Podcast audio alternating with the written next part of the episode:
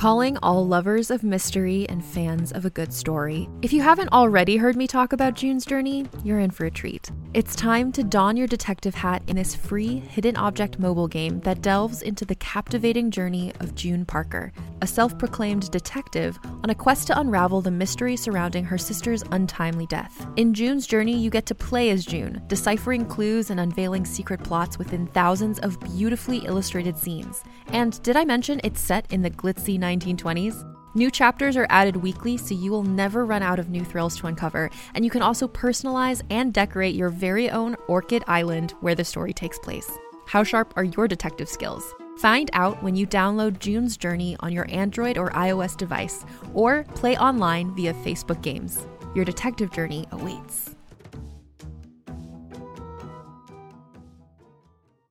Hey there, it's Rachel Ballinger, and I am thrilled to invite you to Rachel Uncensored, my podcast where I get real with my friends and celebrity guests, where we talk about all sorts of topics. From personal stories to hot button issues, we cover it all. New episodes drop every Wednesday, so make sure you tune in on Apple Podcasts, Spotify, or wherever you listen to podcasts. Trust me, you won't want to miss out on the fun and candid conversations we have here on Rachel Uncensored. Realm presents Beatrix Green, Episode 5. Come, everyone! Stanhope yelled. By the sound of it, he was sprinting. Hurry! You will not believe what I have found! Beatrix's hands shook as she tried to repin the tendrils that had escaped her coiffure again. She smoothed down her skirt and delicately pulled and straightened her sleeves. James cupping her face. James threading his fingers through her hair. James pressing against her. She squeezed her eyes shut to block out what just happened and lifted the candelabra James had forgotten in his rush to depart from her. Beatrix forced herself to walk calmly out of the now dark sunroom. A quick glance over her shoulder, though, made her gasp. A thick, swirling maw of darkness was filling the room, devouring the warm and cheery scene, and turning it to dust. She picked up her pace. It could just be her eyes playing tricks on her, but Beatrix could not shake the sensation of something malicious slithering behind her. She breathed a sigh of relief when she entered the well lit hall. Stanhope was there, gesticulating dramatically to James. Beatrix raised her chin, determined to appear calm and aloof when she next saw James. She would not let him see how much his rejection had injured her pride. Perhaps he found her too coarse, too forward. She was a working girl of the middle classes, after all. She was not a lady, the type of woman he likely preferred. Yet how he had responded to her told a different story a story she wouldn't allow herself to dwell upon. Stanhope turned from James and waved his arms in a signal for all to hurry to him. Beatrix entered the grand hall just as Harry and Amanda rushed in from the opposite direction. She noticed they were leaning quite close to each other. As Beatrix joined the group, James moved to put Stanhope between them, deliberately avoiding her gaze. Her resolve hardened.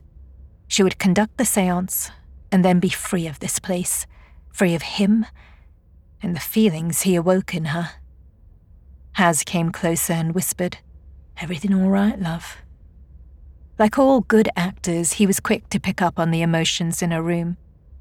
Beatrix gave him a half shrug, half shake of the head. When she turned from Harry, she caught James watching her, though he quickly looked away. Well, Stanhope, we are all here now. Speak, James demanded. It was clear he'd been asking for details, but Stanhope apparently had refused until he had an audience. What did you discover? And is it more personal than this? Amanda asked, holding up a dove grey lambskin glove. I found a lady's glove in the sewing room with the initials S.H.A. Are those your mother's, James? He nodded stiffly. Yes, yes, that's all well and good, Stanhope said rudely, waving her away. But I have found a place, the perfect spot for our next seance. You will soon see and feel what I mean. Bring the glove and anything else that you have found and follow me. All will be made clear shortly.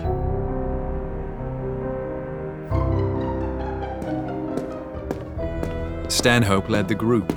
His pompous stride irritated James. It was as if his family's traumas were nothing more than an entertaining parlor game to him. He bit his lip to keep from chastising his old friend. Now was not the time. James became exquisitely conscious of Beatrix's every move behind him, the rhythm of her steps in tune with his breaths. He shouldn't have lost control of himself or given in so completely to his desires for her. And then leaving with hardly a word. What must she think of him? The flash of hurt in her eyes when he pushed her away left him both embarrassed and ashamed. As they moved deeper into the oldest part of the house, the walls changed from fading floral wallpaper to panelled wood and eventually to exposed herringbone brick. In one long corridor, high diamond paned leaded windows reflected the lights from their candles, giving the impression that a group of glowing eyed ghouls tracked them from the rafters. How is it that you are so very familiar with my house? James asked Stanhope as he turned another corner. Just retracing my steps, old friend. It seemed a flimsy explanation for the confident, purposeful way he moved through the corridors of James's home. Glad to finally be gracing these halls, since I apparently didn't merit an invitation to stay at the mysterious manse during our youth. He continued, his light tone barely masking the resentment he clearly still carried. So I'm satisfying my curiosity now. James had explained time and again that he had never invited him to visit because he himself never wished to return. Even knowing his family's histories, Stanhope still found his excuses both hurtful and rude. The prurient fascination with his ancient house and his mother was precisely why James had created a new identity as Dr. Walker. But Stanhope's fervour was even more surprising and off putting given their connection and long acquaintance. But why were you so curious in the first place? James insisted. Why are there people in front of your gate selling death trinkets, Ashbury? I would think the fascination would be obvious.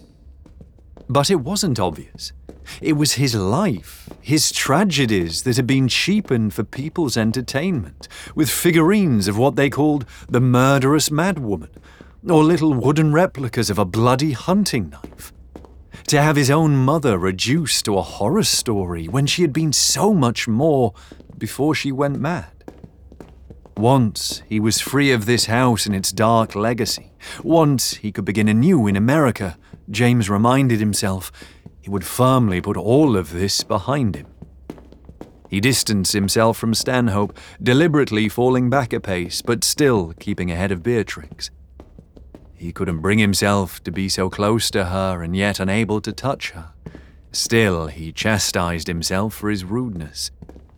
He could hear Harry and Mrs. Reynolds whispering together behind Beatrix, which meant she walked alone.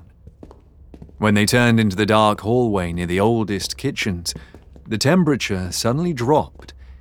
He heard the click of Beatrix's heels slow and the murmurs of the others as they also slowed and stopped.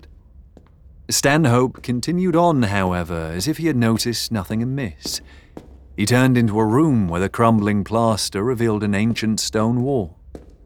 Wrong direction, James called to Stanhope, pointing to the stairwell across the hall.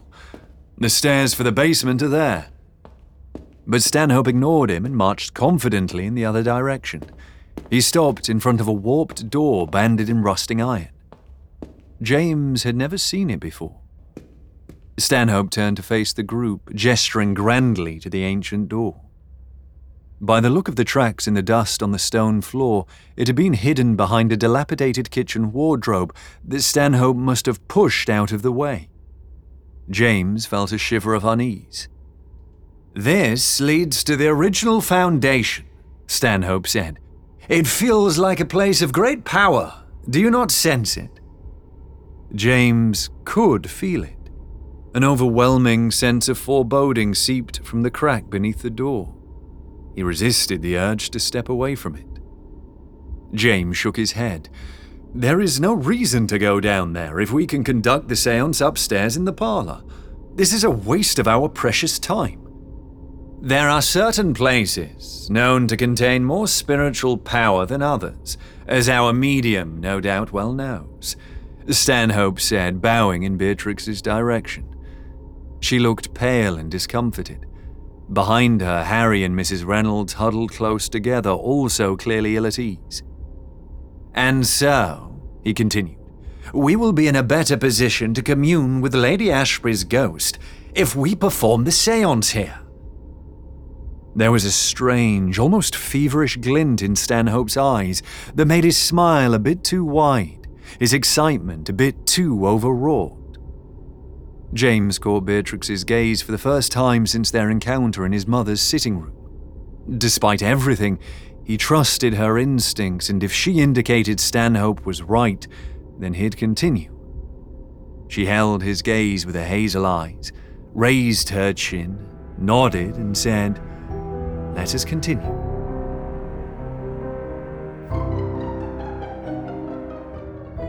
Beatrix had never before felt such opposing forces warring inside her at once. One part of her wanted to back away from the doorway and run far, far away, while another wanted to sink into the strange power or energy that pulsed from below. Anyone with the slightest interest in spiritualism would have heard stories about places of power. She had never believed in them before but there was no denying they were in the presence of one now. The door seemed to stretch toward her, reaching for her. She felt a sense of yearning, as though something inside her was reaching back toward the door, toward a power that called to her like a siren song. She took a steadying breath, warning herself to be on her guard.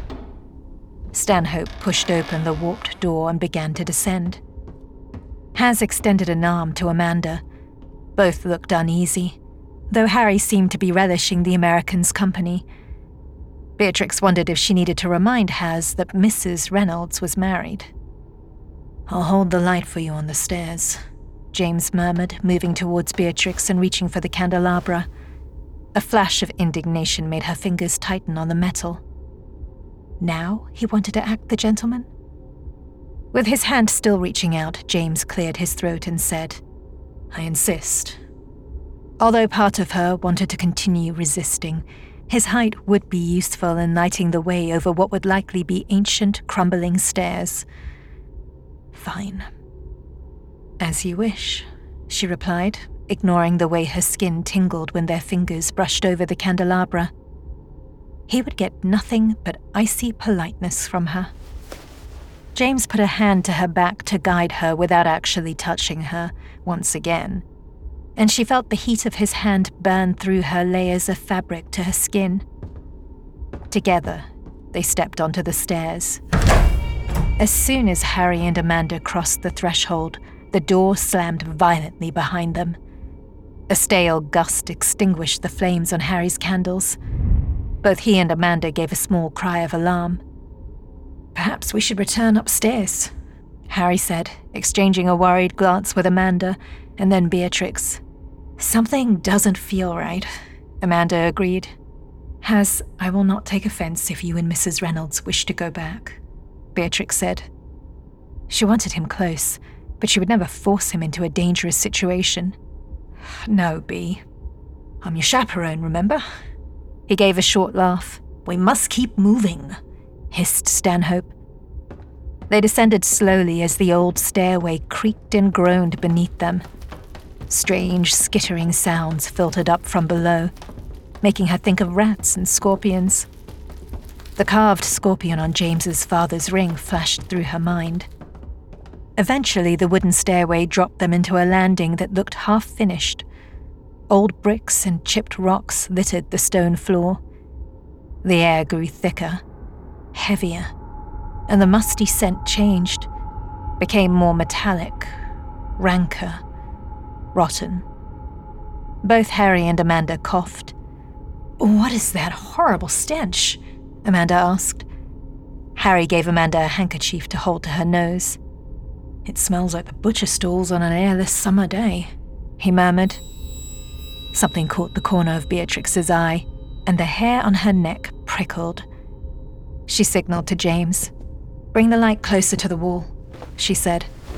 And just as he did, Beatrix screamed. Then the flame went out. Here's a quick question for you How did you sleep last night? If your battle for a good night's sleep feels relentless, I have the answer. It's a podcast called Sleepwave with meditations and hypnosis created to help you fall asleep. My relaxation techniques will help you feel calm and ready for sleep with soft music that will help you fall asleep in minutes.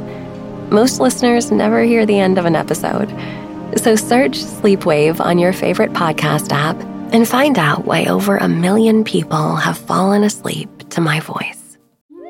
Hi, I'm Alexis Ohanian. You may know me as one of the co founders of Reddit, but more recently, a large part of my identity is being a father to my wonderful daughters. In my podcast, Business Dad, I hope to open the conversation about working parents a bit.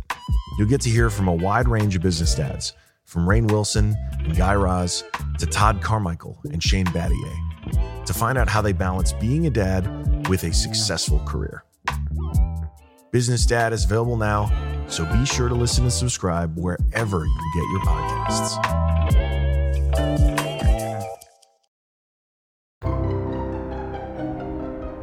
James put a hand out to protect Beatrix, his heart beat in his ears as he tried to make sense of what they had seen. Bones. Human bones jutting out of the brickwork. A man's hand, fingers reaching out, grasping for them. A half skull silently screaming. James remembered the old stories about how the foundations of this house had been built with the bones of the ancient dead. So it hadn't just been a tale to frighten children. What have you found? Stanhope asked excitedly as he jogged back to them. But when he put the last remaining candelabra up to the wall, there was nothing there but crumbling brick and mortar. Not a bone in sight. There were pieces of a skeleton, James said, jutting out of the brick. Yes, I saw them as well, Beatrix murmured. An uneasy silence hung in the air, the candlelight from Stanhope's single remaining candle flickering on each of their frightened faces. You saw bones in the walls? Amanda asked. But there's nothing there. James swallowed hard, trying to understand. It was as if his childhood nightmares were coming to life before their eyes. His chest squeezed as he remembered how often he had tried to soothe Thomas after overhearing tales of skeletons moving in the walls of the house. Come, come, Stanhope prodded. We must continue on. One more floor to go. James and Beatrix exchanged a glance and walked on. He was relieved when they finally reached the last landing. It led them to a weeping dark cave made of stone. He and Stanhope both stooped slightly so as to not hit their heads. A throat closing stench of decay and of damp decomposition enveloped them. Water dripped and echoed. Where are we? Amanda asked. Inside the deepest and oldest part of the house, Stanhope said. Again, James wondered at how he seemed to know more about the house than he did. Looking around, Beatrix shivered. It feels like death itself. James wondered if she had meant to speak the words aloud. Either way, he couldn't have agreed more. James stopped cold in front of a large stone in the center of the room. His throat constricted as he realized the ill fitting boulder covered a deep pit. Shock reverberated through him. It can't be true. He'd had nightmares about that pit as a child. The servants whispered about the bodies buried beneath it, about the strange sounds that could be heard emanating from the hole in the ground. An especially cruel maths tutor had sworn that at night he could hear the scratching of skeletal hands as the dead endeavored to emerge from the pit and wreak vengeance on your family. When he was especially slow to provide the correct answer, the old man had threatened to throw him down into the bone pit himself.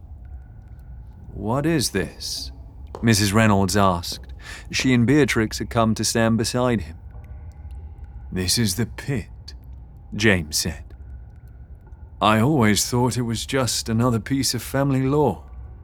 There were tales of a dungeon in the base of the manor, where the slightest insult to the family's honor landed one in the pit. Rumor had it that over the centuries the bodies and bones piled so high they scraped the underside of this rock.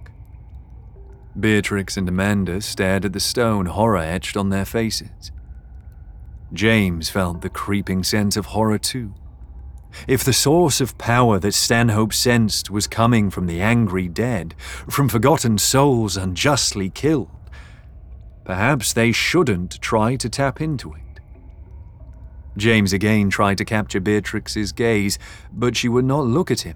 Instead, her expression of fear turned to fascination as she reached out toward the pit stone like someone testing the warmth of a fire. This is the spot, Stanhope announced, placing the candelabra on top of the rock. When Beatrix nodded, James held his tongue. Stanhope drew a circle around the stone on the dirt floor with the heel of his boot. And if all my reading is correct, using an object of James's mother will make it easier for Lady Ashbury to tell us what she wants. Perhaps it is she who wants to run. And it's my guess that we're locked in here until we let her out. James suppressed a shudder. Old feelings of being trapped and hunted threatened to overwhelm him. As he often found himself doing, he looked at Beatrix to steady himself. She was looking suspiciously at Stanhope. How do you know so much about seances? She asked, watching him with narrowed eyes. She didn't trust him, James realized. Seances are quite the fashion in our circles, you know, Stanhope said. I have attended and participated in many. He turned to Beatrix. And although your, um, services have been short of actual occult experience, I am sure you can manage a ceremony steeped in tradition. He gave a short laugh. Beatrix crossed her arms and scowled at Stanhope. And as you did successfully make contact earlier, continued Stanhope, it may be that Lady Ashbury has an affinity toward you. So please, do lead us in this most important ceremony.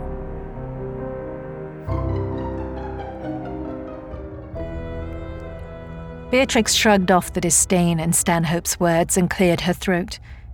Everyone stared at her expectantly.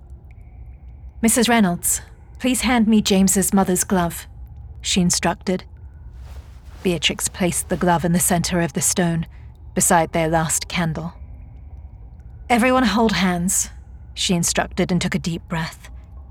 It was strange preparing for a seance, knowing that contact was likely, that it was real. As her heart raced, she reminded herself that while she had not been prepared before, she was now. Or so she hoped. She took another breath, hoping no one would see just how nervous she was. Harry and Amanda reached for her hands. Across the room, James stared at her intently. Miss Green, may I have a moment? James said suddenly. He ushered her to one corner of the cave. The shadows enveloped them, hiding them from the rest of the group. She had not been this close to him since his mouth had been on hers. Beatrix, he said softly, and she unconsciously drew closer to him at the sound of her name. If you do not want to do this, if for any reason you feel unsafe, we can find another way. Beatrix wanted to deny her fear, but it would be a lie. And based on the way James was looking at her, he would know it. It was the loss of control she feared the most. She still tasted Lady Ashbury's words on her tongue, still felt the helpless disorientation of finding a knife in her hand, of having someone or something force her to carve a frightening message in the wood. James looked at her with unguarded concern, his blue eyes searching her own, and she found herself softening toward him. Despite his rejection earlier, he was clearly concerned for her. His hand was partially outstretched as though he wanted to reach for her. She squared her shoulders. If it helped James put his past behind him, if it got them out of this house, she needed to follow through. I assure you, I am up to the task, James, she said gently. He nodded and walked with her back to the circle, where he took her hand.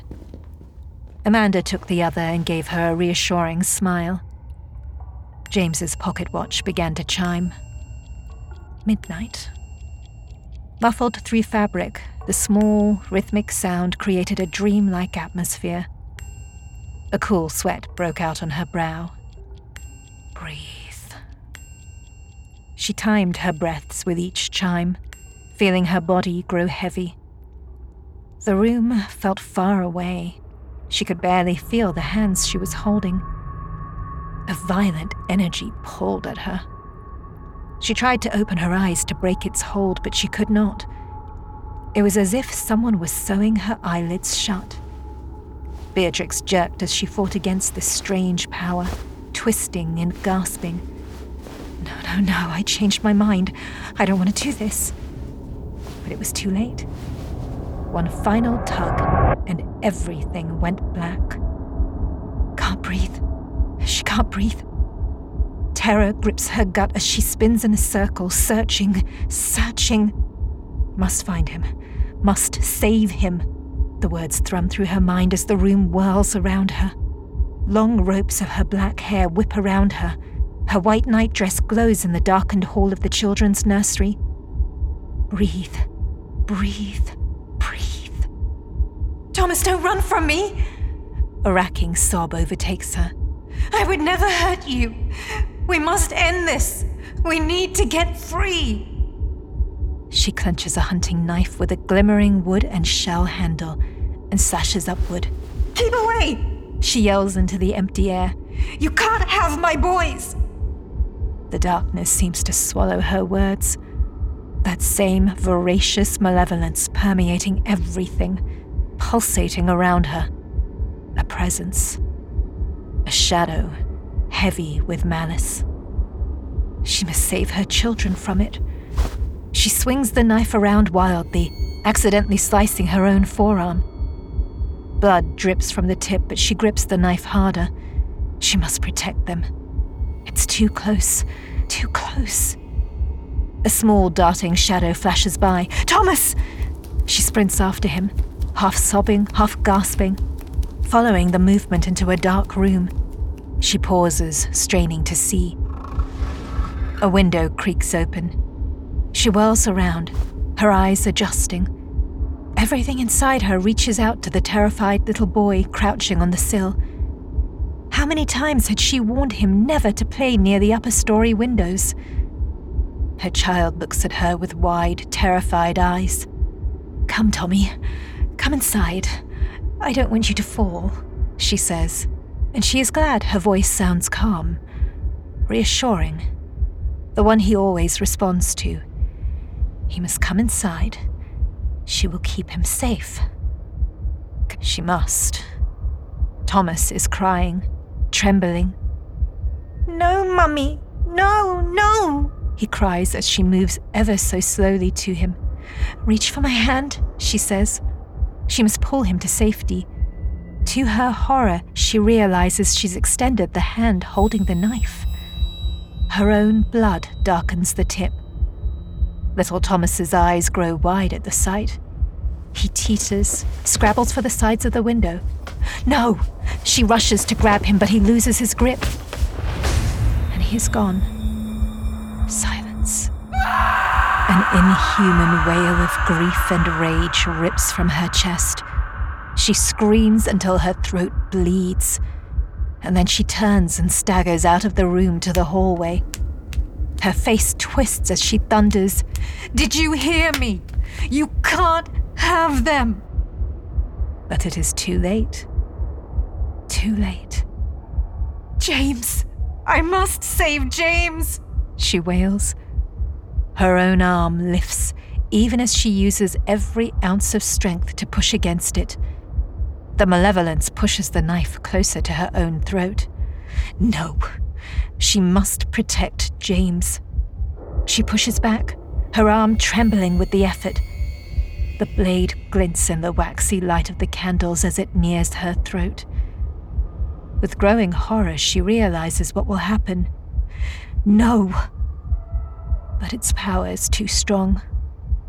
With one savage, spastic movement, the knife cuts violently through her throat. She falls to the floor. Beatrix gasped, clutching her throat where the knife had slashed her windpipe. No, not her windpipe. No, no. Can't breathe, can't breathe. It's all right, James whispered into her ear. You are all right. You are safe now. Beatrix realized that she was on the ground, propped up against James's firm chest, as if he had caught her mid fall. Her eyes darted frantically around the cave. Harry, Amanda, and Stanhope stood over her, their faces pale with shock. James's chest rumbled, and she realized he was making soothing sounds, trying to calm her. His hand clasped hers, and he squeezed it reassuringly. Shh, he whispered. You are safe now. I have you. Finally, finally, air entered her lungs. She shuddered. She was not in the hallway upstairs, torn apart by grief. She was Beatrix Green. She was here. She was safe. But she had been James's mother. Felt her overwhelming pain. Her whole body ached as if she had really been running through the halls of the manor, trying to save her sons. The knowledge settled in her gut. James's mother had never killed Thomas or tried to kill James. She had been trying to protect them from that strange presence that was both in and of the house. The presence that forced her to cut her own throat. Nothing made sense. Just breathe, James said soothingly, his chest warm against her back. She opened her mouth to explain, to tell him what she'd seen, no, experienced. But no sound emerged. She needs something to drink, Amanda said, kneeling down next to her and James. Stanhope remained frozen, but Harry jumped forward, reaching into his pocket. He pulled out a shining silver flask and shook it by his ear to make sure there was still liquid in it. The gesture was so. so typically Haz. Beatrix felt absurdly like laughing. She began to weep instead.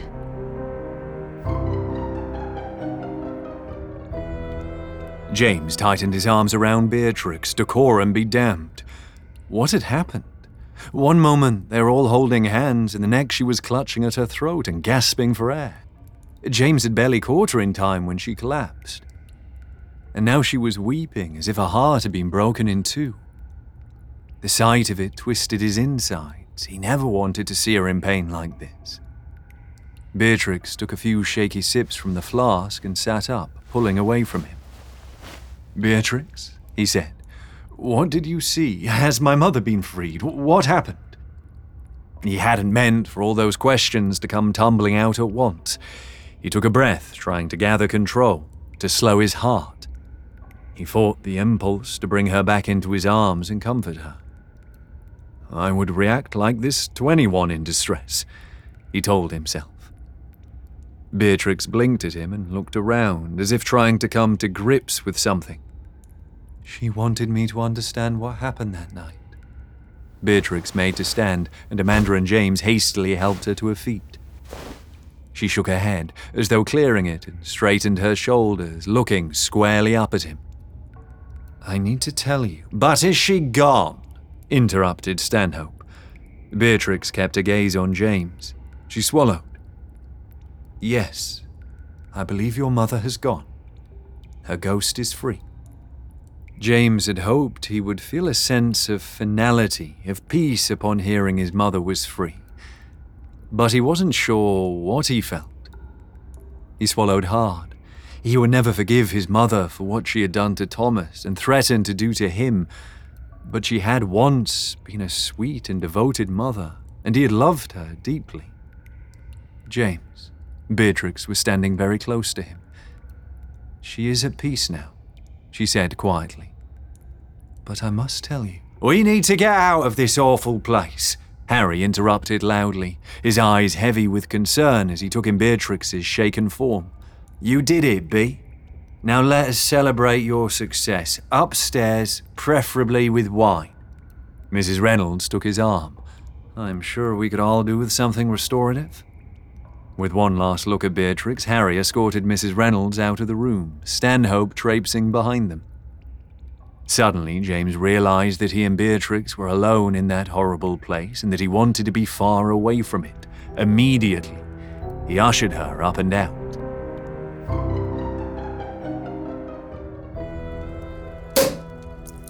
To the success of our brilliant Miss Beatrix Gray, Harry called, and everyone held up a glass. I always knew you had it in you. I. I did not do anything, Beatrix said. She looked quickly to James with an expression he couldn't decipher. Well, whatever you did, something changed, Mrs. Reynolds said after downing a second glass. I shall prove it to you. She marched to the window and with a great flourish threw it open. She grinned as a breeze billowed the curtains. Then she opened and closed the parlor door and pointed to the front door.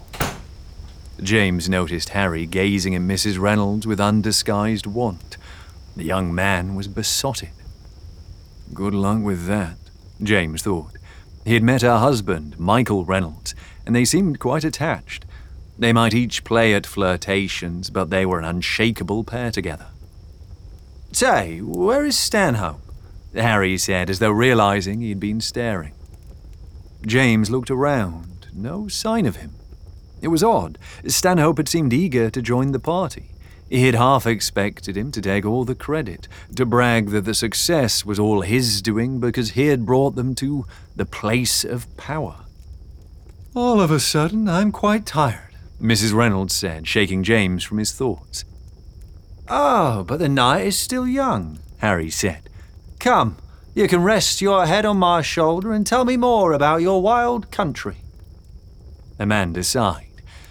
You know we have cities, yes? Ever hear of New York?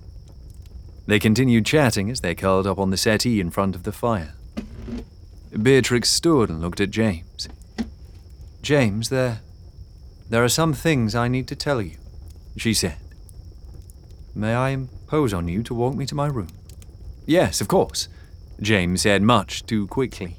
Heat rose up his neck as his heart thrummed in his ears. Despite himself, he couldn't hold her gaze. His drifted to her mouth.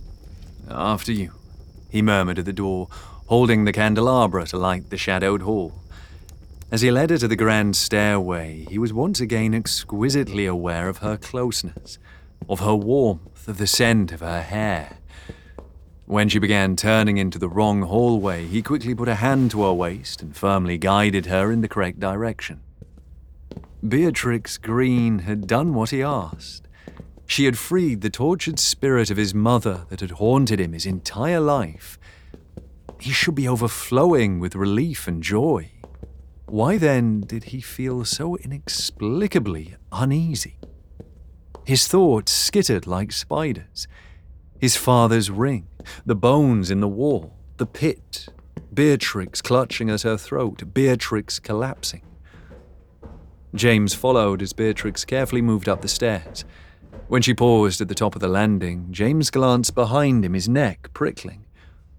The strange, heavy darkness he'd hoped would have disappeared with his mother's spirit continued to shadow him, stalking him like a beast panting in the dark. Perhaps he would never be free of it. Perhaps it had become part of who he was. What is it? Beatrix asked. Nothing, he said, turning and forcing himself to smile up at her. Nothing at all. You're listening to Beatrix Green, narrated by Shiromi Arserio and Alistair Austin. Produced by Realm, your portal to another world. Realm. Listen away.